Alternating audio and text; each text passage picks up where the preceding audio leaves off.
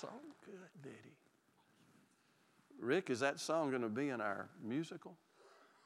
Wow, it's good enough to be. Man, I, are you going to sing that in the second service, Betty? Good. I think I'll come to the second service today.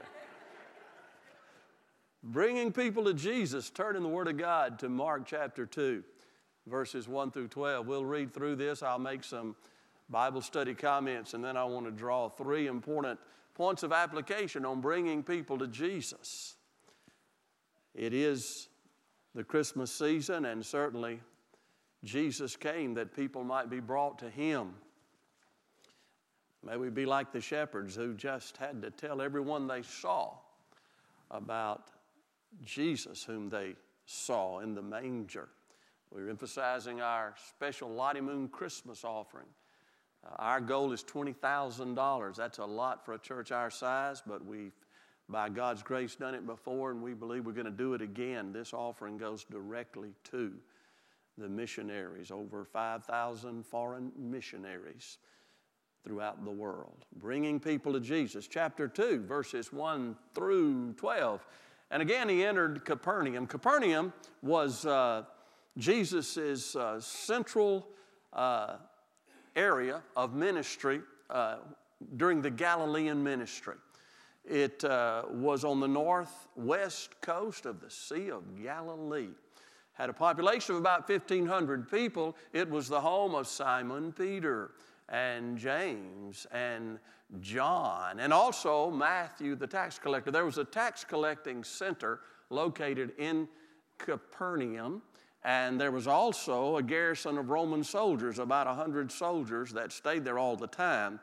Uh, it was on a very busy thoroughfare, and a lot of people would come in and out and go through Capernaum. Most theologians feel that uh, he was in Simon Peter's house, that that's where this happened. Uh, we can't be 100% dogmatic, but uh, I feel that way because just before this, he's in Simon Peter's house and he heals Simon Peter's mother in law. Simon, of course, was one of the apostles that was married. We learn that later on in Corinthians from the apostle Paul. So he's in Capernaum. Uh, he had a place to lay his head there. He said, The Son of Man uh, has no place to lay his head, and I don't believe he ever had a home as far as his own house or home but he had plenty of people who welcomed him, and this was one of the homes where he stayed. It was heard that he was in the house. News spread quickly. Immediately, many gathered together so that there was no longer room to receive them, not even near the door. I mean, the throngs of people were so great that uh, the little narrow door to this house. Oh, did I tell you, by the way, archaeologists think they have uncovered the site. If you take a tour of the Holy Land and you go to Capernaum, they built a church over what they're pretty sure was Simon Peter's house, which was close to the synagogue. And uh, on this occasion, though, the crowd was so great, thronged in the house and around the house, that there's no way you could get through the door to where Jesus was. And he preached the word to them. Jesus was a great miracle worker, but don't forget the main reason he came was to preach the word and to share the gospel. Go back just a moment to chapter 1, verse 38. He states this mission to his disciples. He said, Let us go into the next towns that I may preach there also, because for this purpose I've come forth. Now, there's a lesson to be learned there. The church needs to be in the benevolence ministry. Amen. I mean, boy, we need to be feeding the hungry. We need to be clothing uh, the naked, and we need to be visiting the sick and visiting those that are in prison. The church needs to be at the front of the line when it comes to compassionate, benevolent ministries. But, church, don't ever forget our main purpose and what differentiates us from some worldly benevolent society is we preach the saving message of Jesus Christ. Don't ever forget that. Jesus always kept that in the front of things. Then they came to him bringing a paralytic. It's the only time in the whole Gospel of Mark that he mentions Jesus healing someone that was paralyzed. He was carried by four men, and when they could not come near him because of the crowd, they uncovered the roof where he was. so that when they had broken through, and this word means literally dug through. Back, back in that day, the houses often would have a flat roof, and uh, on that roof, they would sometimes go to pray. And sometimes at night it would be cool, and they would sleep up there on that flat roof. And they would have stairways on the outside of the house leading up to the roof. Now, the roofs in those days, uh, uh, they were comprised of some planks or boards and then you would put uh, branches and lesser sticks and boards across those boards, crisscross them, and then you would mix grasses with uh, mud and clay, and uh, it would bake in that arid sun, and that was the roof, and it would harden. But it wasn't uh, like our roofs today. Uh, it was a roof that was able to be broken into. And that's what they did. They couldn't get to him through the door, so they climb up with the paralyzed guy and his mat and get on the roof and dig through, push through. And they let down the bed on which the paralytic was lying. When Jesus saw their faith, I think their faith refers to the four. I think their faith refers to the paralyzed man. Does Jesus see your faith today? When he saw their faith, he said to the paralytic, Son, your sins are forgiven you. Wow, this is different. Uh, sometimes Jesus just healed people, and on other occasions, Jesus healed people and he saw they wanted to be saved, and so he saved them. In this case, before he even heals this man, he looks into his heart and he sees he's got a desire to be forgiven, a desire to be saved. And before he even heals him, he saves him. He forgives his sin. He sees a repentant heart. He sees a trusting heart. It's really an awesome miracle. I don't know of any miracle. And by the way, this miracle is recorded in all three of the synoptic or alike gospels Matthew, Mark, and Luke. And remember, John said in the last chapter of John that if, if they recorded all the things Jesus did, there wouldn't be enough books in the world to contain them. So every miracle that you find that the Holy Spirit led the gospel writers to record, in every miracle there's a message. So don't ever miss the message in those special miracles the Holy Spirit led the writers uh, to record. And so Jesus forgives his sin. He heals him spiritually, the most important healing of all. Well, whenever God does a work, guess what? Satan will rear his ugly head, and he does this through the uh, ritualistic religious crowd who had no relationship with God. Verse 6 And some of the scribes were sitting there and reasoning in their heart, Why does this man speak blasphemies like this? You know, the reason that they crucified Jesus is they accused him of blasphemy. Who can forgive sins but God alone? You know what? They were right. The thing they missed is that Jesus was God, and therefore he could forgive sin. But immediately, when Jesus perceived in his spirit that they reasoned thus within himself, another proof that he's God is that he knows what people are thinking. He said to them, Why do you reason about these things in your hearts? Which is easier to say to the paralytic, Your sins are forgiven you, or to say, Arise, take up your bed, and walk? But that you may know that the Son of Man has power on earth to forgive sins, he said to the paralytic, I say to you, arise, take up your bed, and go to your house. So Jesus gave them a sign to show he does have authority to forgive sins. And the sign was his authority over. Uh, apparently, this guy was like a quadriplegic. It took four men to bring him to G. He was severely paralyzed. Immediately he arose, took up his bed, and went out in the presence of them all, so that all were amazed and glorified God, saying, We never saw anything like this. Well, when I read the book of Acts, chapter 2, about the early church, one of the things that stands out is they were always in awe at what God was doing. When was the last time you were in awe about something God did in your life? Any of you been in awe this week about anything? When was the last time this church was in awe? Because God was so working in our midst. I mean, we serve a great God.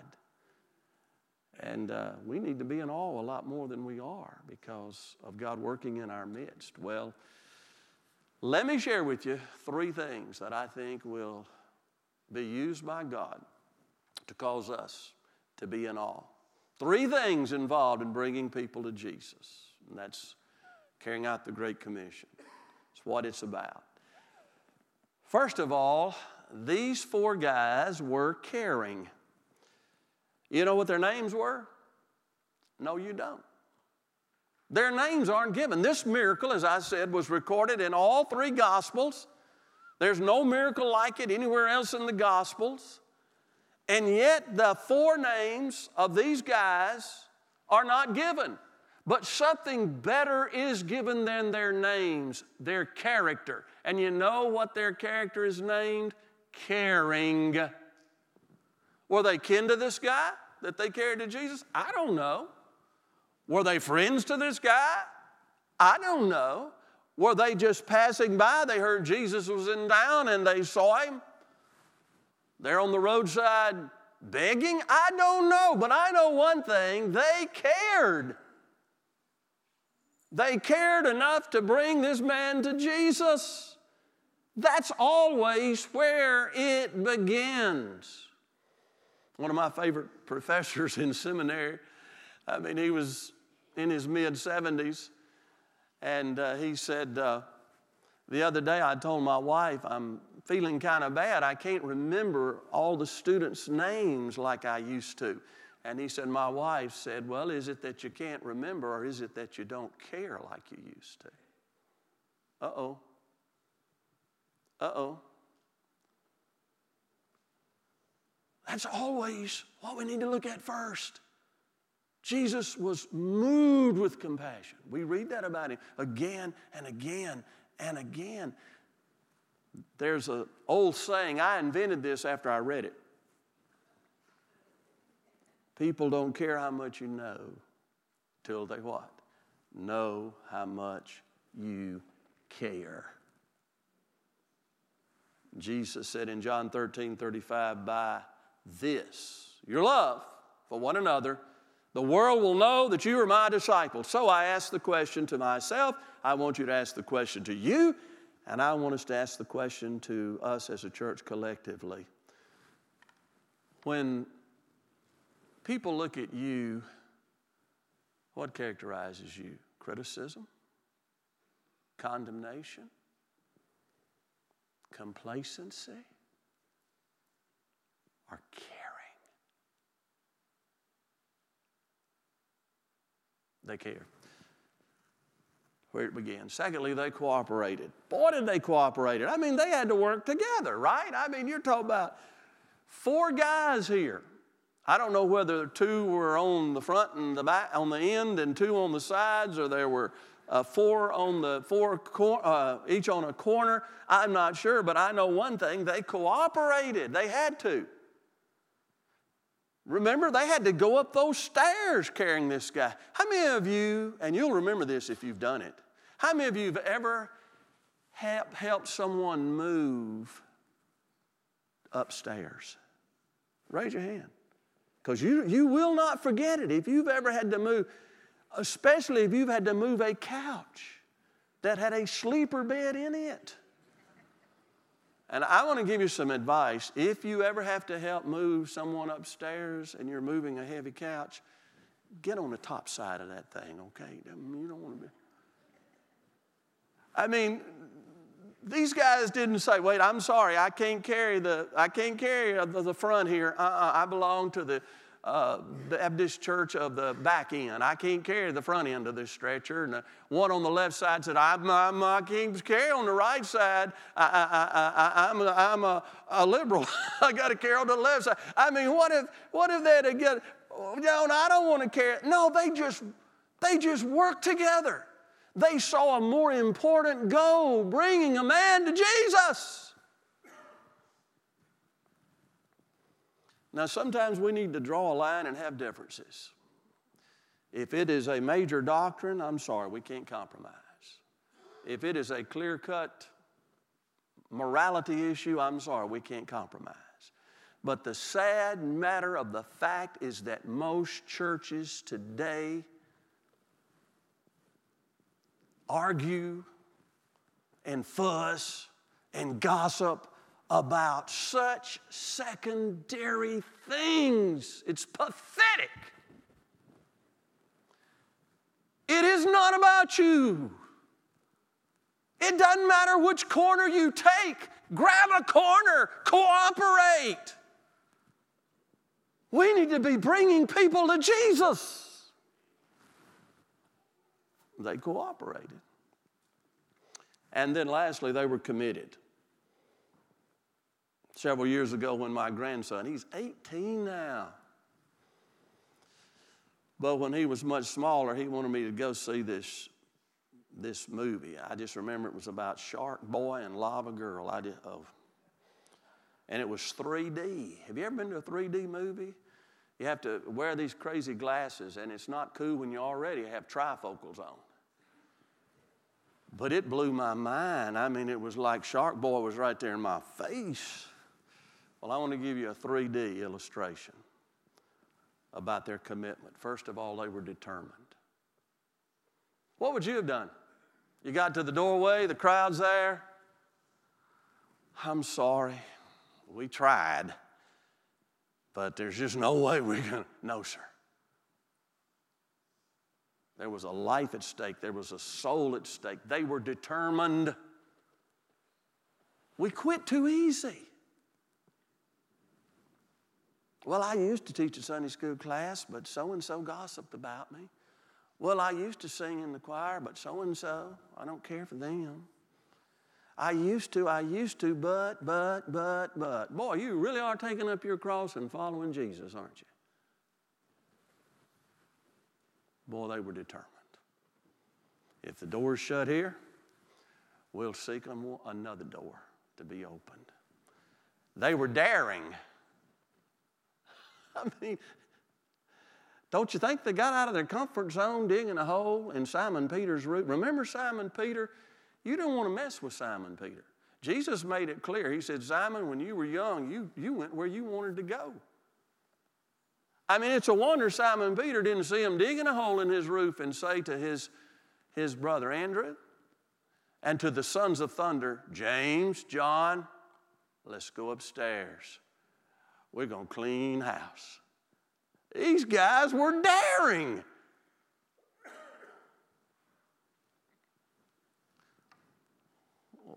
why don't we get out of our comfort zone sometime to bring people to Jesus Christ? I had to ask Rick the name of this guy Felix Snipes.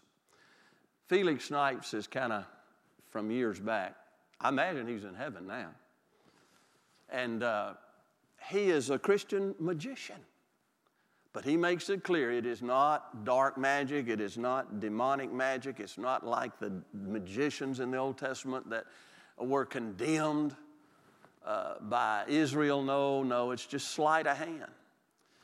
And uh, he would come to your church, usually a Sunday through a Tuesday night, and he was a great singer, and he would, he would practice with the choir, and they would sing beautiful specials. And he would do a, a, little magic trick and he would illustrate the gospel. He gave the plan of salvation as clear as anybody I've ever heard in my life. You ever heard of Felix Snipes, Gary? What was weird is we had him at Peterson Lake, and I had this dear African American lady call and say, Are you having Wesley Snipes? No, ma'am, Felix. Oh, well, I love Wesley Snipes. I said, Well, please come here, Felix Snipes. I don't think she came. But anyway, that guy was a hit with the children. I mean, the church, it didn't take long. Those kids began to spread the news. They had a pack the pew night, and you'd be given a big family Bible. In fact, one of the little Deering children got that family Bible. It was bigger than they were because they had invited more. It was amazing. But we had one guy in our church, he was King James only. If it was good enough for Jesus, it's good enough for me. I mean, he would rather fight than swim. Oh, he was a troublemaker. If it wasn't this, it's something else. And man, he criticized me for having a magician in the church. I can't believe it. Blasphemy. Oh, it was a headache. Well, Felix Snipes was gone. It was, had to have been a year, Marcia can remember, two years after that. We were at a restaurant, standing in the line, getting ready to go to the counter and to be seated. And uh, this little boy looked at me and said, Mama, Mama, that's, that's Brother Jack. I was saved in your church when Felix Snipes was there. And that wasn't the only one. Two or three other times. I mean, for years to come, we would run into kids that would recognize me because Felix said he was going to turn me into a rabbit. I said, it'll be a jackrabbit. It, folks, I'll probably never have another magician. But I knew the Holy Spirit led me to. Folks, sometimes we're going to have to get out of our comfort zone and do some daring things to bring people to Jesus. The last D, they were dirty. What do I mean? There wasn't a shovel, there wasn't a pickaxe. They had to use their bare hands to dig through that old dirt, floor, or roof, whatever you want to call it. They got dirty. Are you willing to get dirty to win people to Christ? These missionaries that go to these countries where the, oh my, they have so few conveniences there, they're willing to get dirty to identify with those in need. During the Revolutionary War, there was a captain and there was a big tree that had fallen across the road and he stayed on his horse and he told his two men that were with him and under him to move that tree. And the tree was so big, and they were just trying all they could to move this tree that had fallen over the road, and, and, and they weren't making much progress. And all of a sudden, this big man on a white stallion rides up, gets off his horse, and he's so big and strong, and he helps the two lower soldiers move that tree off the road. He gets back on his white stallion, and the captain, who was too good to help the men, he said, And, sir, who may I say helped us today? He said, You may say General George Washington.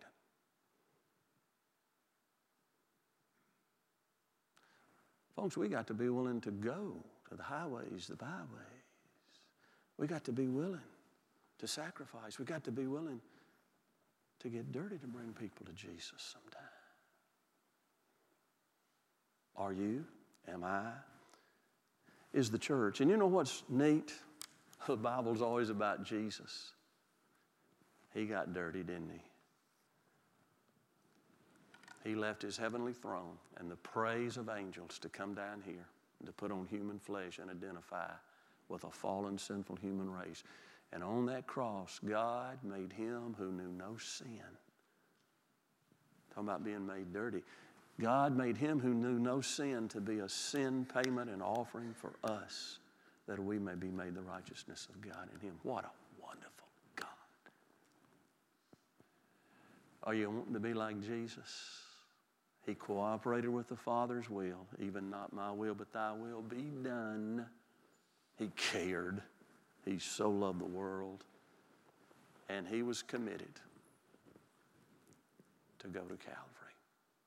Let's stand together and we'll bow for prayer, and then Rick's going to lead us in a hymn of invitation. Would you stand with me and would you pray with me this morning? Bringing people to Jesus, that's, that's the Great Commission.